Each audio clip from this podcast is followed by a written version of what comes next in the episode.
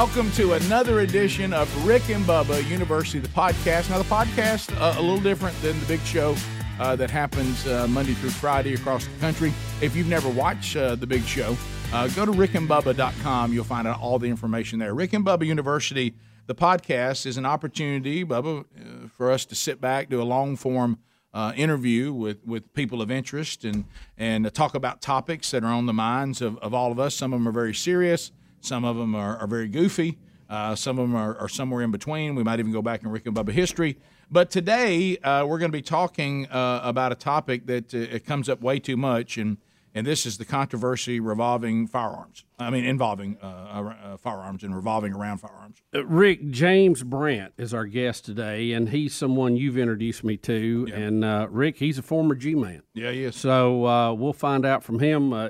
Uh, James, tell us a little bit about what you did and and and how you did it. Well, I spent 30 years in the FBI. I retired as a domestic terrorism supervisor. I worked through um, different protocols. I was a pilot, uh, check airman. I flew a good bit. I spoke Spanish, so I traveled around. Uh, I worked in Puerto Rico for a while. Worked. uh, Hola. Como tu estás hoy? And I, worked, I worked public corruption in uh, San Juan and in, in Birmingham. Of course, both are target-rich environments for public corruption. Uh, I was a bank robbery coordinator for a number of years and a firearms instructor. So other than that, uh, the uh, yeah, Sounds I- like you you had a lot of fun there. Yeah, yeah, I, I told Bubba that you know there's certain people you don't trade stories with, and you're one of them. uh, you know, when, when, when, I'm talking about you know the year I made All County in 1980, and then you talk about that you were pretending to be a you know a drug runner, and you were you were you were landing speaking fluent Spanish as your partner pretended to be a buyer. I thought to myself, ah. I, I guess I, I guess my stories won't stand up, but you you've been involved with some pretty incredible things. Some you probably can talk about, and a lot you probably can't. Yes, sir. Uh, you just leave it at that. Yes. Yeah, James. If we if we if we veer into any area you don't want to talk about, just say you don't want to talk about it, and we'll we'll move on to something. Yeah, you could even you could even say next question. Yeah, Okay, that's- yeah. Uh, but I know that currently what you're doing, uh, and we certainly will talk about some some of the things going on in our country. But but really, we want to land today uh, because I think it's important for us to have a discussion about firearms, which is your expertise. Uh, you you currently train people on the proper use of weapons. You've trained me. You've trained my wife. I know you want us to come back for more. Uh, but but you also go around training. Uh, t- tell people what you're doing now. Well, basically, uh, most of my clients are, are older women, uh, women that have lost their husbands that are uh, in great distress, and we come in and do basic firearm safety with them. I'm a uh, United States concealed carry instructor, Glock instructor, and a master instructor in the M1 Garand and the 1903 from the Civilian Marksmanship Program. Okay, uh, some of that I know what you're talking about, but but what do you see because of the state of our country? I, I mean, I know the answer to this. It seems pretty obvious, but I want to get your view on it. That there is a people now, people I would have never thought of. You talked about some of these older women that are now widowed.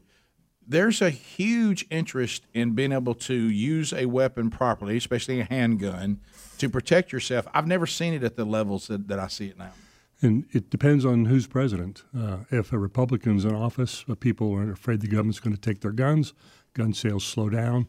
A Democrat's in office, or if there's uh, civil unrest, it uh, picks up greatly. and and the, uh, people are though trying to seek. I know, like uh, with my wife was the same way. Many people are.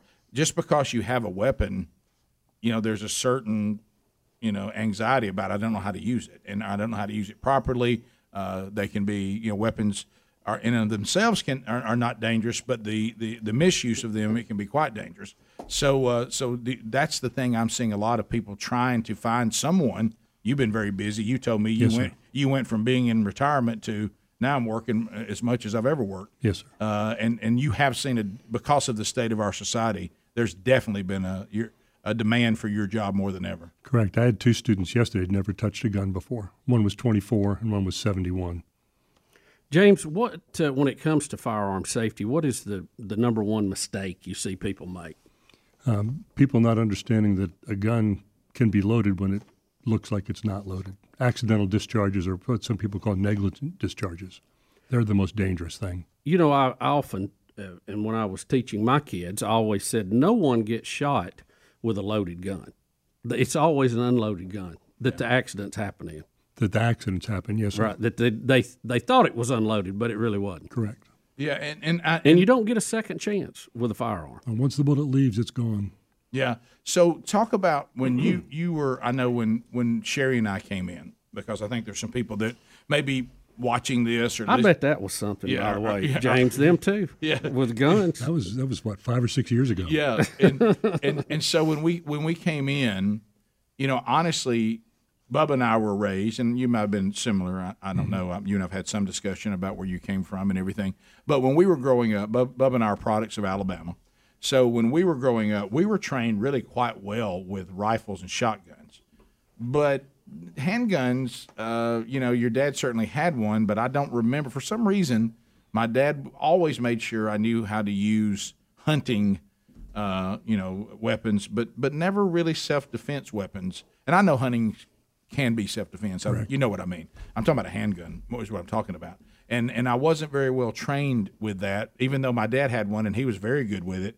He didn't work with us with that as much, and I know that Bub and I both have tried to make made an effort to to do that. But um, when just because you want to come in and get a handgun, it, it seemed like with us you kind of get to know the people to find out which handguns work best for the person. And I, and I think a lot of times people just go find one, they buy one, and it may not be the right gun for them. And then I tell them guns are like shoes; you can't have too many. Right. And so they uh, Well, they have different uh, applications. that's I mean, correct. different purposes. I I know a lot of people that want to get the biggest gun with the biggest bullet they can get and then carry it around with them. And and then they look sad when their pants are hanging down. Yeah, right. I find that, that um, most women that come in, their husbands, their dads, their brothers, have purchased uh, what we call a J frame, a small five shot revolver. But the recoil, the recoil is, is just horrible on it. And so they shoot it once or twice and they, they just don't like it. So getting a gun that fits, that fits your age, fits your personality, fits your demeanor, uh, with a caliber that's consistent is. Um, I had a lady in the other day. She was 78, um, in terrible shape, had not taken good care of herself, and she had a 22. And she said, "I love my 22. It doesn't have much recoil. It doesn't have much kick, and um, you know, my husband wants me to shoot a nine millimeter. It's got, it's just horrible. I don't like it. She said, how can I convince him the 22 is a good cartridge? I said, as a joke, we can go home and shoot him. No. You know, it's it's absolutely a dangerous weapon. And, uh, And there's I been some pretty famous murders that, that the 22 got it done. Chapman killed John Lennon with a 22. John Hinckley almost killed President Reagan. Yep. Um, Sirhan Sirhan killed Robert Kennedy with a 22. Because I told her it was a joke before I said it. Right. But that that little tiny bullet is just as dangerous as a big bullet. It depends on where you put the hole. Yeah. And that we have to And train. how much it bounces around in there. Uh, we have to train for accuracy first, and then we train for speed. And do, do you find that uh, and I, and that, that women seem to be able to be more accurate than men overall? About 80% of the time, the woman outshoots the man if they've never shot before. Yeah, if they have Why- no why do you think that is? Uh, they come and pay attention to learn, and the guy already knows when he gets there what's going on, when in fact they probably don't. And I'm a guy, I do the same thing. What I do you read think as far as Yeah. aiming and firing? Most people, what's the biggest mistake Mm. you see in accuracy? Speaking of that, How they press the trigger. Jerking or slapping the trigger, if you're right handed, makes the gun go low and to the left. If you're left handed, makes the gun go low and to the right. So that's that, and then we're talking about with handguns. That's the Correct. biggest mistake. That's correct. With a rifle or shotgun, you've got a third point of contact. Makes it a lot easier. Yeah, it is, and and and, one of the things too is it, there seems to be people who know they need the firearms, and like Bubba said, and the first thought is they want to go out and just start grabbing things off the shelf and Correct. and stockpiling and, and getting ready. But if they don't know how to use the weapon, they're not going to be very effective with them. And some people buy pretty, and pretty may not be the proper firearm for them. Yeah. So so what do you mean by that? When when you They, say they just think it looks nice. Oh, it's got a, you know, a pearl handle or whatever it may be, and that may not be the proper caliber, the proper size for their personality, their physical fitness. James, can you talk a little bit about you? You, you were talking about 22s versus something larger, and and and like in physics, and you are dealing with physics when you're talking about a bullet firing. Uh, there's always a trade-off. Correct. A heavier gun is not going to have as much recoil, but it's going to be a whole lot harder to carry in your pocket or in a holster because of the weight. So everything is kind of a trade off. If you get light and you get easy to carry, you're going to have more recoil, right? So that goes back kind of to the personality and, and the need, right? Correct. There is no paradise here on earth. There is no perfect handgun. If your car runs out of gas, it's hard to push your car off the street because it weighs a lot. If your bicycle flips a chain, it's easy to push your bicycle off the street because it doesn't weigh much. So a heavier gun is going to absorb some of that recoil more so than a light gun. A larger gun that fits in your hand that has more tactile surface area on the grip will absorb more recoil than a little bitty small gun. But the small gun's easier to carry. Some people will, will train with a great big heavy gun but carry a small light gun, which is fine as long as the switchology is the same, as long as both both um, firearms work the same way. If one has a safety and one doesn't, you need to train yourself in the firearm that you're going to carry, because when it comes down to uh, an incident, the law of primacy and muscle memory will take over. Yeah. So so you you have to just like anything else. And I think what happens is, and speaking for myself too, you get these weapons, and you kind of hope and pray that you never have to use them. Oh, you do. And uh, but yet, but yet, if you handle your training that way, and I've been guilty of this, if that horrible moment arrives that you have to use it, if you're not well trained on it, you you spend all this time getting something to protect yourself, but you really are not ready to protect yourself. It's like it's like riding a bicycle. You know, when you first learn to ride the bicycle, it's really hard. Your parents are holding onto the seat, uh, and you're scared to death. And two weeks later, you've got your arms crossed and you're turning corners without touching the handlebars. You've become an intuitive bicycle rider, and so becoming an intuitive shooter will help you in that moment of stress when you have just a second or two to react. Well, we'll come back. We'll continue our conversation. We're talking to Jim Brandt, and and Jim uh, has has served us, uh, you know, in in the FBI. He also has worked with every kind of, uh, gosh, I mean, gun you can think of. I, I, you've worked with a lot of them, yes, and uh, he's helping us today to try to talk about. You know, we've got a couple of cases we're going to talk to him about when we come back. When Rick Bubba University, the podcast continues. All right, so we would, do want to talk about this Raycon, and Bubba, I guess we get probably as many emails about Raycon uh, as as we do any product we've ever endorsed. Uh, and and seamless Bluetooth pairing and, and a comfortable noise isolating fit is important when it comes to earbuds. Nobody wants to get earbuds that you you don't like wearing them because they're uncomfortable. Uh, kind of defeats the purpose, yeah, doesn't it? Yeah, or they look goofy, or they don't sound good. Uh, the everyday earbuds come with three new sound profiles too to make sure you're listening to the sound uh, at its best with just the right amount of bass. So, like pure mode would be like when you're listening to blues, so you're listening to podcast, uh, you're listening to instrumental. But if you're listening to rock and heavy, you want to be in the balance mode. If you like hip hop, um, reggae, you want to listen to the bass mode. They they offer eight hours of playtime, 32 hour battery life. And boy, are you going to love, love the price. Go to buyraycon.com slash rickbubbapod. So that's buyraycon.com slash rickbubbapod and unlock an exclusive deal of up to 20% off your Raycon order. You need to hurry because this offer is available for a limited time only and you don't want to miss it. So we're getting you additional savings off earbuds that are already less expensive than some of the other brands you see out there, but work just as well, if not better. Buy Raycon.com slash RickBubbaPod to unlock up to 20% off your Raycons. Buy Raycon.com slash RickBubbaPod. Jim Brandt uh, is our guest, uh, retired as uh, a special agent for the uh, for the FBI. Has uh, now helps train people with proper use of firearms, and he's our guest on this edition of Rick and Bubba University, the podcast.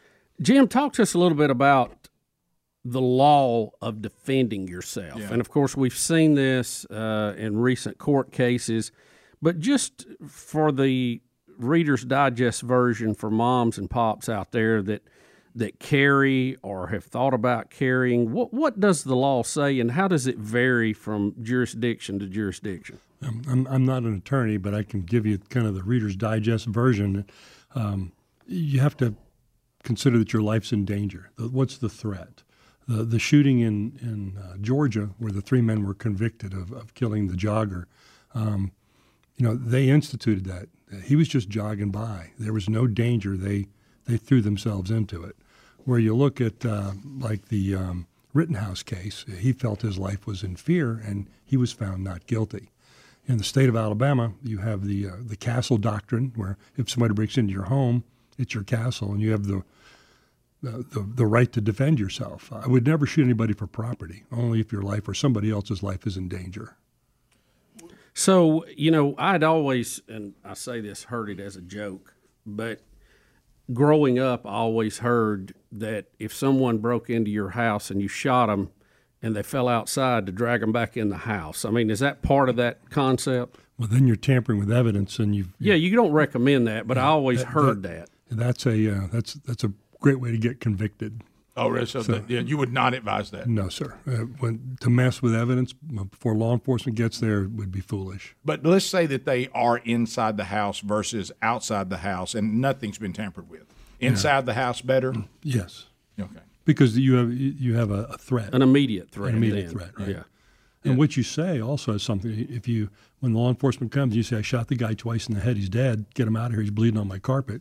That's one thing. Or if you say, uh, "I was really concerned. I was in fear of my life. I asked him to stop. He wouldn't stop. I shot to stop the threat. I hope he's okay."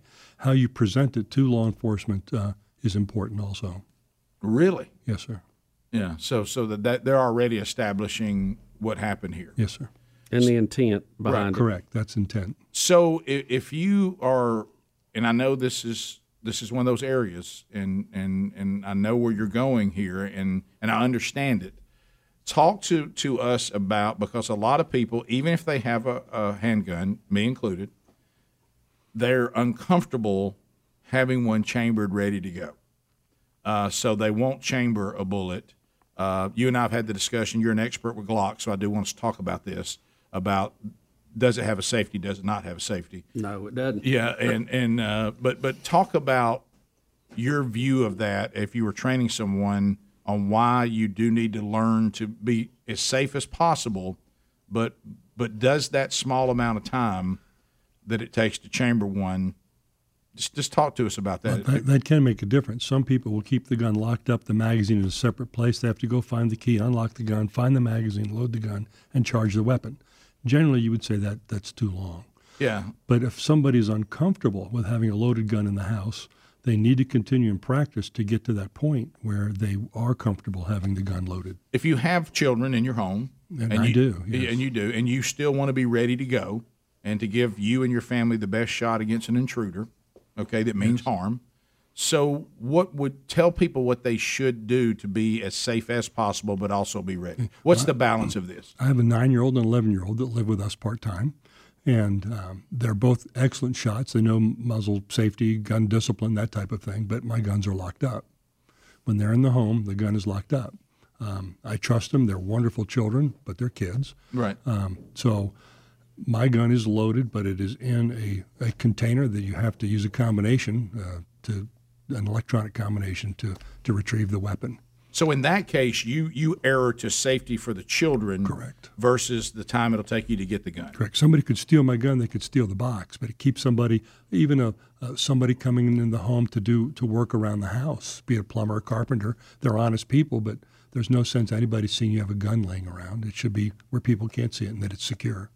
So, you're saying secure and ready to go with the safety on Yes, sir. is better than secure with n- without one chambered with the safety on. Uh, if you feel more comfortable having the gun in the home with the round not in the chamber, then that's what you should do. But work, practice, and train till you come to a point where you do feel comfortable doing that. To minimize the time it takes you to get ready, Correct. Yes, sir. and just go into the training saying, "This is how I want to operate." Correct. Of course, if somebody breaks into your home, the first thing you should do is escape because if you're not in a gun battle, you won't get shot. Right. So escape if you can, hide if you can't, and fight if you have to. That that's your order of, of how Yes, it sir. goes. Yes, sir. You know, don't don't don't start out in a shootout. Correct. And having an alarm system is really the best thing you can do. When the alarm goes off, law enforcement's on its way. And when seconds count, they're only minutes away. So you have to defend yourself until they get there. Jim, I, I think you make a great point because we're used to seeing TV where there's a gunfight and the good guy hits the bad guy and the bad guy misses, or stormtroopers, which never hit anybody. apparently. uh, but y- you know, you may be in your right, but you want to survive a conflict. There's always your day in court to argue what happened, but to avoid a gunfight is the way to go. Yes, sir. And over penetration is a big problem. If you shoot and miss, a nine millimeter will go through 11 sheets of drywall. Wow. Where's the bullet going? It goes in down the hallway, into the bathroom, out of the bathroom, into a bedroom, through that bedroom, into another bedroom before it stops. That's a problem. Yeah. It, that, when you're shooting in a house uh, and and you don't And hit other people. well, and and, and if it's close range, what, what what can it do after it goes through a person? That's right. Well, uh, if you use a bullet that meets what's called it the all come FBI protocol, then, it uh, the um, protocol is to travel at least 12 inches to a major organ, but um, no more than 18, so it doesn't go through the bad guy and hit a good guy. Right. So there's a reason we do that. That's correct. So if you if you do end up, okay, in a bad situation, and you've walked through the steps like you've said, and you said, "I got no way out. I am in danger. This person means me harm. I have the weapon. I am ready." And we'll say it's a handgun, okay, because it usually is. What, what is your advice on on trying to take away this person's ability to hurt you? And you're also hyped up, so it's not like we're target shooting. So, what is your advice on the placement uh, of, of of the shot? Center of mass. Center of mass. Yes, sir. Uh, I show four gun battles in my classes, Yeah. um, and all those gun battles are over in less than two and a half seconds. And people have to decide: is there a problem? Can I get involved? Should I get involved? How am I going to solve the problem? Draw their weapon and fire. I've got one scenario where a law enforcement officer stops a guy, tells him to take his hands out of his pocket. The guy pulls the gun out. He moves the gun out of the way with his left hand, shoots him three times with his right hand, backs up and says, Shots fired. And another guy attacks him from his right. So in less than three seconds, he's involved with the shooting with the guy trying to kill him, and he doesn't shoot the guy that's attacking him because the guy raises his hands about three feet from him. Excellent law enforcement work. People talk about uh, uh, defunding the police department. They need to spend more money training so they fight like this gentleman did. He did a great job. And, and and I think this notion to rid ourselves of law enforcement because they can't be trusted may be one of the most asinine things we as of a society have ever entertained. Well, if you look, if you look at how crime has increased in California and Chicago and places like that, Seattle, yeah, Portland. yeah, that kind of proves the point. You've been on the front lines. Uh, social workers and counselors are certainly wonderful people, They are. and they do great work. And I'm thankful we have them. I couldn't do the work they do. But I don't think they're our best front line of defense on on people who mean harm. I don't think so. You're absolutely correct. Jim, the people who would do a home invasion or attack somebody, statistically, what are we? Are we looking at somebody that had a disagreement with them, uh, domestic violence, uh, or how many of these are random people who are on drugs or out of their gourd or just pure evil? I mean, do we do we know kind of what that scenario looks like? If you're if you were attacked, most likely, what would it be? Domestic violence, it's always somebody that you know, somebody that you live with because they are involved domestically with you. Um, the others are generally women more than men, but they're considered soft targets, getting in out of cars, um, random homes they just pick because it looks like an easy target. Basically, the bad guys are cowards. They're looking for an easy mark to get money for drugs. And uh, if you look vulnerable, then you're the one they're going to attack. So we're correct. We've said on the show many times. Uh, you have to look at these types of people like the animal kingdom predators work. Predators want to kill, but they want to minimize the chance they could be hurt, or else now it's the end of their deal. So they're not really looking for difficult targets. Well, and that's just it. And if you're going to carry a gun, you should have a, a, the proper mindset, the proper equipment, um, the means to carry. Um, get a pistol permit, do what you're supposed to do, train and practice, and become proficient with that firearm. Become an intuitive shooter. Carry the right ammunition. Have the right sights on your gun. If you don't have night sights on your gun, you're not going to be able to see them in the dark. So prepare, train the way you're going to fight because you're going to fight the way you train. We'll come back. We'll continue our conversation with Jim Brandt when Rick and Bubba University, the podcast, continues. Now, you know, we're, we're three guys sitting around here doing a podcast, and I'll be honest with you, not one time have we discussed underwear. Uh, because usually when it comes to men, it's not something we talk about a lot. But I will tell you this: when it comes to Tommy John, uh, if, if you if if somebody says I'm going to give the gift to the dudes on my list, the men in my life, the gift of Tommy John underwear, no man will complain. You will not get the I cannot believe I've been given underwear. Because once your loved ones start wearing Tommy John, that the, they'll discover they're much more than comfortable. And you know what we can do when you're wearing Tommy John? Everything better. Their lounge wears, uh, soft tri blend, micro fabrics, mean four way stretch, no lint balls or fuzz. Don't you hate that when something keeps producing fuzz and lint balls? Uh, let me tell you, Tommy John, they don't have customers, they got fanatics. And, and we know. I, I remember thinking it wasn't that big a deal and going, hey, here's an underwear company. I'm sure they're fine. And man, I put on Tommy John's uh, underwear, and it was the best pair uh, that I'd ever put on. Extremely comfortable. As they say here, everything was easier. Uh, and if you don't think that's the, the truth when you put on Tommy John's products, if you don't think that, uh, then it's free. So right now you can go and get 20% off your order. And man, they've got a lot of stuff that you will love. Get 20% off your first order right now at TommyJohn.com slash Rick Bubba. That's TommyJohn.com slash Rick Bubba for 20% off. Order now because you know some people are having some shipping delays. Order now so your gifts will arrive before uh, Christmas and New Year's. That's TommyJohn.com slash Rick Bubba. So Rick and Bubba University, the podcast. Jim Brandt is our guest, retired uh, from uh, from the FBI and, and, and helps people with gun safety now and training. Uh, has a lot of expertise when it comes to weapons and and uh, we've been talking about the proper use of handguns mainly uh, during this podcast.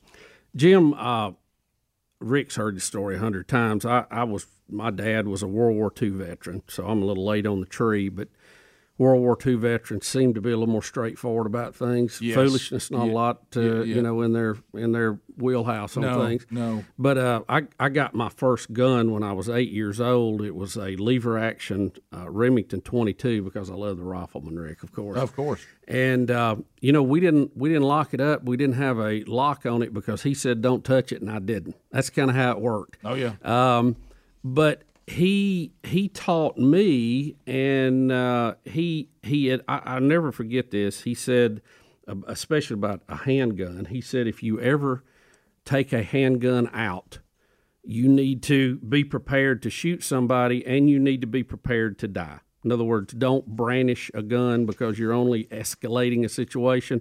And we hear about this in road rage a lot, where somebody will flash a Oh, yeah. gun. Not a good idea. No, my dad was a uh, he fought in the Pacific in World War II. It was a different generation. Yes. They, were, they're They, not they quite may as- have been. My dad did too. They may have been in the same place. they're, they're not as quite as genteel as society is today. No, no, no. So No. yeah, um, once you pull the firearm out, now you've you have no more options. If they keep coming, what are you going to do? They're going to take the gun from you if you don't fire. So um, that is absolutely the last thing you want to do. Is I tell people, you know, I, I do the security at our church um, with a with a number of people, and if, if somebody's approaching you and they're angry, they're upset, hand them a bottle of water or something. Let them take that time to take a sip, try to calm down a little bit. There's things you can do to mitigate those type of things, unless their intent is, you know, and from the beginning is to hurt you.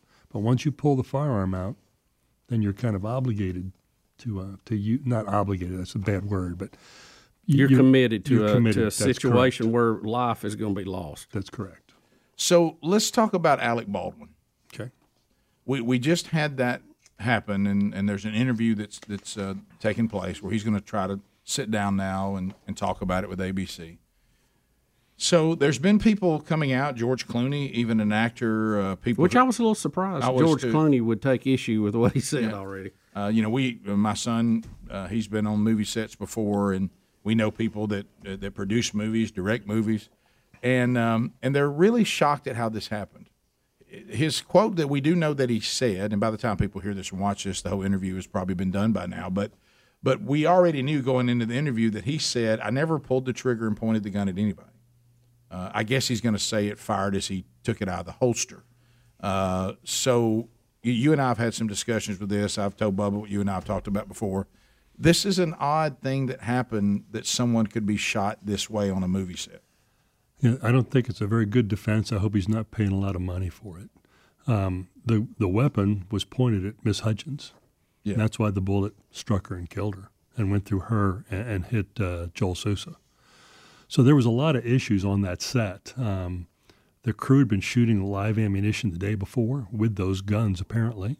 There were two previous accidental discharges on the set, one with the prop master one with the stuntman. Uh, those are both blanks, though. They'd never had a safety meeting. It was low budget. There were a lot of complaints by people about uh, not being paid, uh, not having the right people on the job. People had walked off. Um, Ms. Gutierrez, uh, Ms. Reed, uh, was recommended by her father. It was only her second job. She said she wasn't prepared for it when she went to the first job. Um, she mentions most of her time, I guess, uh, on her TikTok account. Uh, the script didn't even call for him to pull the trigger. So there, there's a, and then now Gloria Allred is uh, is defending uh, Mamie Mitchell, And the things that she has said, that Miss Allred has said, are inconsistent with the telephone conversation that Miss Mitchell had with law enforcement. So there's a lot of issues there. They're gonna they're gonna have a problem. How did this gun discharge without him pulling the trigger? I don't see how it did. It was a 45 long Colt, um, a, a very heavy, slow lead bullet. It, it had to be cocked to shoot too, Yes, sir. right? Two- I mean, there's two things had to happen for this gun to fire. Had to have, it's a single action. Had the hammer had to be pulled back, and then the trigger had to be pulled. It's almost inconceivable that Yeah. that was accidental without one of those, or at least without the hammer being back. Correct. Now, Dale, you told me early on, and, and I, I, some of this stuff you're talking about now, if you're the person with the gun, you're going to be held to some sort of responsibility in it on something like this. You know, at first he started out saying it's the people's fault that you know, Handed and- it and they're me, supposed yeah. to have this thing clean before they hand it to me. They're supposed to let it's supposed when they hand it to me, they told it told me it was fine, so it can't be my fault. But you told me, I, I'm I'm pretty sure it was like day one when I asked you about it. If you're holding the weapon and it fires and kills someone, you can't just walk away and say that's not on me. It's, it's his responsibility. David Halls, the assistant director, is the one that handed Baldwin the gun, and he said it was a cold gun. But the law enforcement pulled over 500 rounds of ammunition off of the set, and some of them were live rounds. How can that be? Why? Why would they be there? Their people were out shooting and playing with the guns the day It, before. it just seems like that is such a unwise mix on a make believe. Let's play like we're shooting each other to have live rounds. It just seems like there ought to be some rule against that, if not common sense. you know, Miss Hutchins has passed away. Uh, her family's suffering. People that saw it have been traumatized, and the attorneys are going to make a lot of money because this is going to go on for years. Yeah, I'm not suggesting, just so everybody knows, and I don't think you are either, Bubba. I mean, anything can happen these days. But, Yeah, yeah. But, but I'm not suggesting that Alec Baldwin set out to hurt somebody and kill somebody because he had some agenda against them. But it just seems so reckless. I mean, I'm thinking like you, Jim, with your expertise, and supposedly people with your expertise are supposed to be on these movie sets. Would, would, would, would this environment have ever ever ha- would you have ever let this all this stuff happen? No, and there's you know there's safety protocols for using guns. They're well established. They're straightforward. The weapons are supposed to be tightly managed by licensed armorers. Cast members are supposed to be involved. Supposed to be trained in gun safety. Ammunition, live ammunition, should never be on the set, and none of that was done. Jim, wouldn't it be this simple too? Because uh, even at, at you know, and there's from time to time accidents in hunting camps, but we're around a lot of guns when we hunt, pistols too. Most people prefer to carry one a sidearm too. If as long as you keep it pointed away from somebody and at the ground, you're not really ever going to have a problem, are you? Well, the four rules are consider the gun is always loaded, never aim at anything you don't intend to shoot, keep your finger off the trigger until you're ready to shoot, and know what's behind the target before you pull the trigger. I, I can tell you guys, and and I'm, I, y- you go the extra mile. I can tell you, unfortunately, unfortunately, even with uh, my sons and and sometimes people that I hunt with that have the proper, you would think expertise. I cannot tell you the number of times because we were always taught this rule by our father. When when the people come to meet you for the walk out, like maybe an ATV is coming to pick you up where you were hunting, or maybe somebody just meeting you and you're walking, or whenever everybody's back together, my dad said everybody has to show the person that you're encountering that your gun is empty and it is safe, and that includes not just taking the clip out. Uh, it includes you you you you you're going to Open you're, you're going to open and you're going to breach that gun, and I cannot tell you the number of times with the clip gone Somebody said, "Uh oh, there's a bullet." when I said now breach it before we before you put your gun in here, boom, that bullet flies out. I've had I can't tell you the number of times that's happened. Yeah, I, I've, um, we were used to sell guns to law enforcement agencies um, at the facility I work at now, and twice I've received guns from a law enforcement agency that were loaded, that they had not cleared the chamber, mm. and it was somebody in that in that line that got their gun past the armor and into the box before it came to us. Well, that's what some of these actors are saying. You know, some are big enough actors, they have their own person who checks the gun one more time before it goes into their hand. But most of the actors say, I always clear the chamber and look myself Absolutely. uh, and make sure it's what it's supposed to be before I start the scene. And uh, Now, now I know in the beginning this turns out to be a live round now, right? Has that pretty much been established? Yes, sir. Because we've had accidents in the It, past it wasn't a blank at close range. at close range that a blank could actually kill someone. A wax bullet's not going to go through one individual and then strike a second. Right.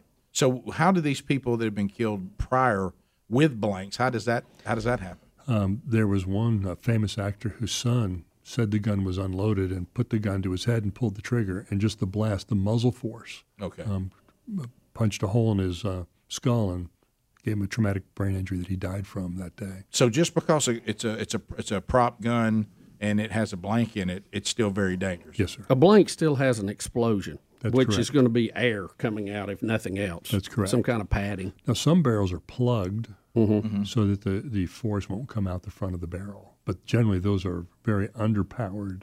Right. Um, And let's face it, they Blanks want they want it to look real. correct. So most of what they use, they're they're not pretend guns, right? I mean, Correct. they're they're real guns, so they can have some authenticity, And that's what happened in this case. right? And some of these older guns, when you're trying to do these westerns, I, I assume that you really got to know what you're doing there, Most all of them are single action only. You have to pull the hammer back before Uh-huh. right? you press the yeah, trigger. Yeah. Jim, let, let me ask you this, and, and this may be more in the legal world, but just to get your opinion on it. I know even in our state uh, a while back, there was quite a bit of discussion about open carry versus private uh, property owners' rights. H- how does that shake out? Who who has the final say in that, and is it just up to the latest interpretation? The state of Alabama is an open carry state. So, what does that mean? Explain that to everybody. So you- exactly what you we're can- talking about. You can carry your gun on your person exposed without a license. It's without- only without when you conceal it and hide it that you need to be permitted. Correct. And in your car, when you close the door, it's then considered a concealed weapon. So, how does that affect you carrying it onto private property of someone who may not desire that you have it there? Then you're trespassing. So, the property owner would have I guess what I'm looking at the two the two rights one to carry one to have private property when those two collide with each other the property owner is the last say I, I don't know that to be a fact, but I would assume so. Yeah. All right, we'll come back more with Jim Brandt from Rick and Bubba University. The podcast continues. Now I'm going to tell you something. We are on fire for, for the for the Groove Life products. I mean, uh, look, we're loving Groove Life. Do you remember, Bubba, when I came in with these these belts that they have, and they've got the magnetic? Somebody got mine, by the way. I had it in here as a demo, and somebody walked out with it because I was looking for it. Well, you know, sometimes. Whose britches do I need to check? Well, let's face it. Here at this here at this show, we're down to one. you know what I mean? And uh, so I did not get it though. I, I, Are I- they doubling up? Yeah, I would like to have it. Yeah. uh, but Somebody got also it. th- this Groove Life belt, you, it, it is so cool, and and the way it fits and the way it operates and the strength of it is just phenomenal, and and the flexibility in it. So you need to look at the belt that they have here. It, it, the Groove Life belt is belt is fantastic. Now Groove Life also has these these breathable silicone rings. You know, this is the thing now. A lot of times when you you go out to do work or maybe you're working out and you don't want to have, you know, your gold or your platinum uh, ring that you that you have, but you still want to let everybody let the world know uh, that you're married to the most wonderful woman in the world. Uh, well, these breathable silicone rings, if you're wearing it in place of, of you know your metal rings, or you just like to wear them for style on on any finger, uh, man, the, the, the grooves in the ring let air in and moisture out. It's so comfortable. You, you really forget you're wearing it at all. So uh, we love the groove belt. We love these uh, these groove rings, and you can get yours right now. Uh, the warranties on their products are through the roof. Uh, they that Groove Life has a 94 year. They call it the no BS warranty on every product they sell. Uh, cut it, stretch it, lose it, break it, no problem. Groove Life will always replace it. That's how good these products are, and you'll love it right now. Let's get you 15% off your Groove Life order right now. Go to groovelife.com with the promo code Rick Bubba. That's groovelife.com, promo code Rick Bubba to save 15% right now off these incredible products. All right, Bubba, we're back on Rick and Bubba University, the podcast. Our final uh, uh, part of the podcast is upon us. We're talking to Jim Brandt. We got a few more minutes. Jim, we've just peppered you with questions Yeah. today. I appreciate you uh, being uh, open enough to try to answer these best we can. We haven't really put them in any kind of order that made sense. I just think I got Jim here. I got questions. I, yeah, want to I know. Uh, I wanted to ask you about some of these uh, cases. You've been an investigator, and you may not want to comment or speculate, but I know you don't know all the facts, but maybe just kind of point out some things or give us your opinion on it. Uh, that that are still unsolved in our country, and one we've talked about on the show a lot is this JonBenét Ramsey deal. That was, that was such a strange case, and still unsolved today. Yeah, have you um have you ever read the interview of the female police officer, the first responder?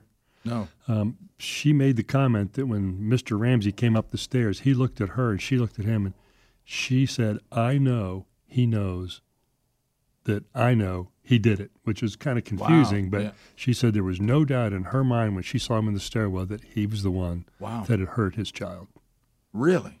It's it's a pretty interesting interview, and, and it happened instantaneously. So, you know, her her working these homicides for years and years gave her sort of an a, a- a an instinct, and she may have been wrong, but she felt at that point that that uh, he was the number one. Your suspect. instinct- But but there wasn't any proof to back that up. That's right? correct.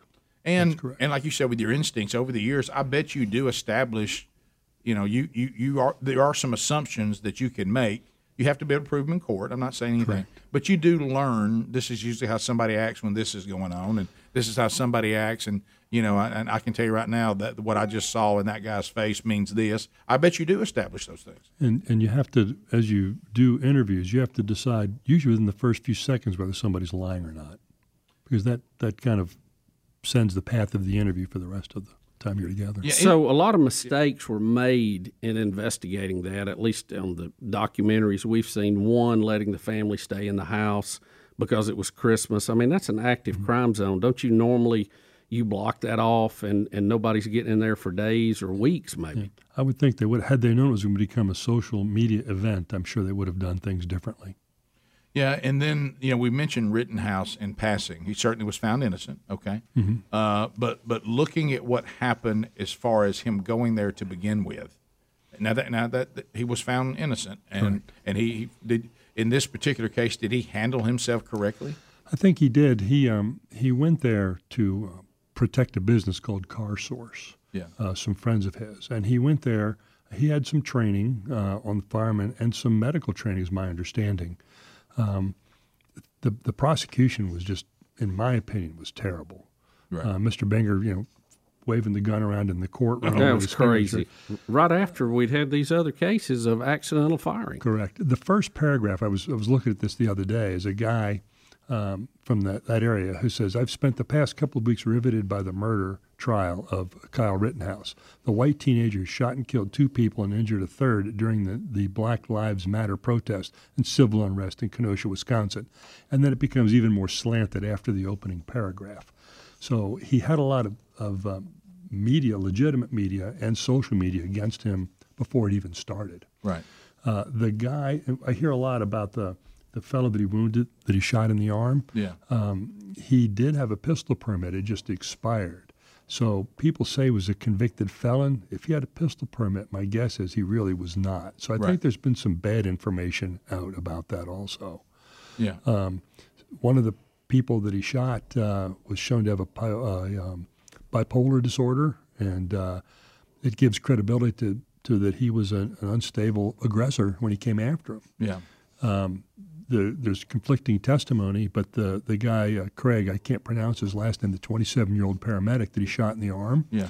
Uh, he does admit to pointing the handgun. He had a Glock. Yeah. He said, "I don't shoot people. That's not what I do." Then why does he carry a gun and point it at people? Right. So there was a lot of real inconsistencies. There. Yeah, As far as as defense, when you got down to the exact acts of what was going on, it looks like Rittenhouse was in his right. But as I've always told Rick, uh, my we again saying from my dad, if you want to look for trouble, it lives on Trouble Street, and if you don't want to get into trouble, get off Trouble Street. Don't go looking for it. And going there at least appeared to be a hot zone where things could happen. Right.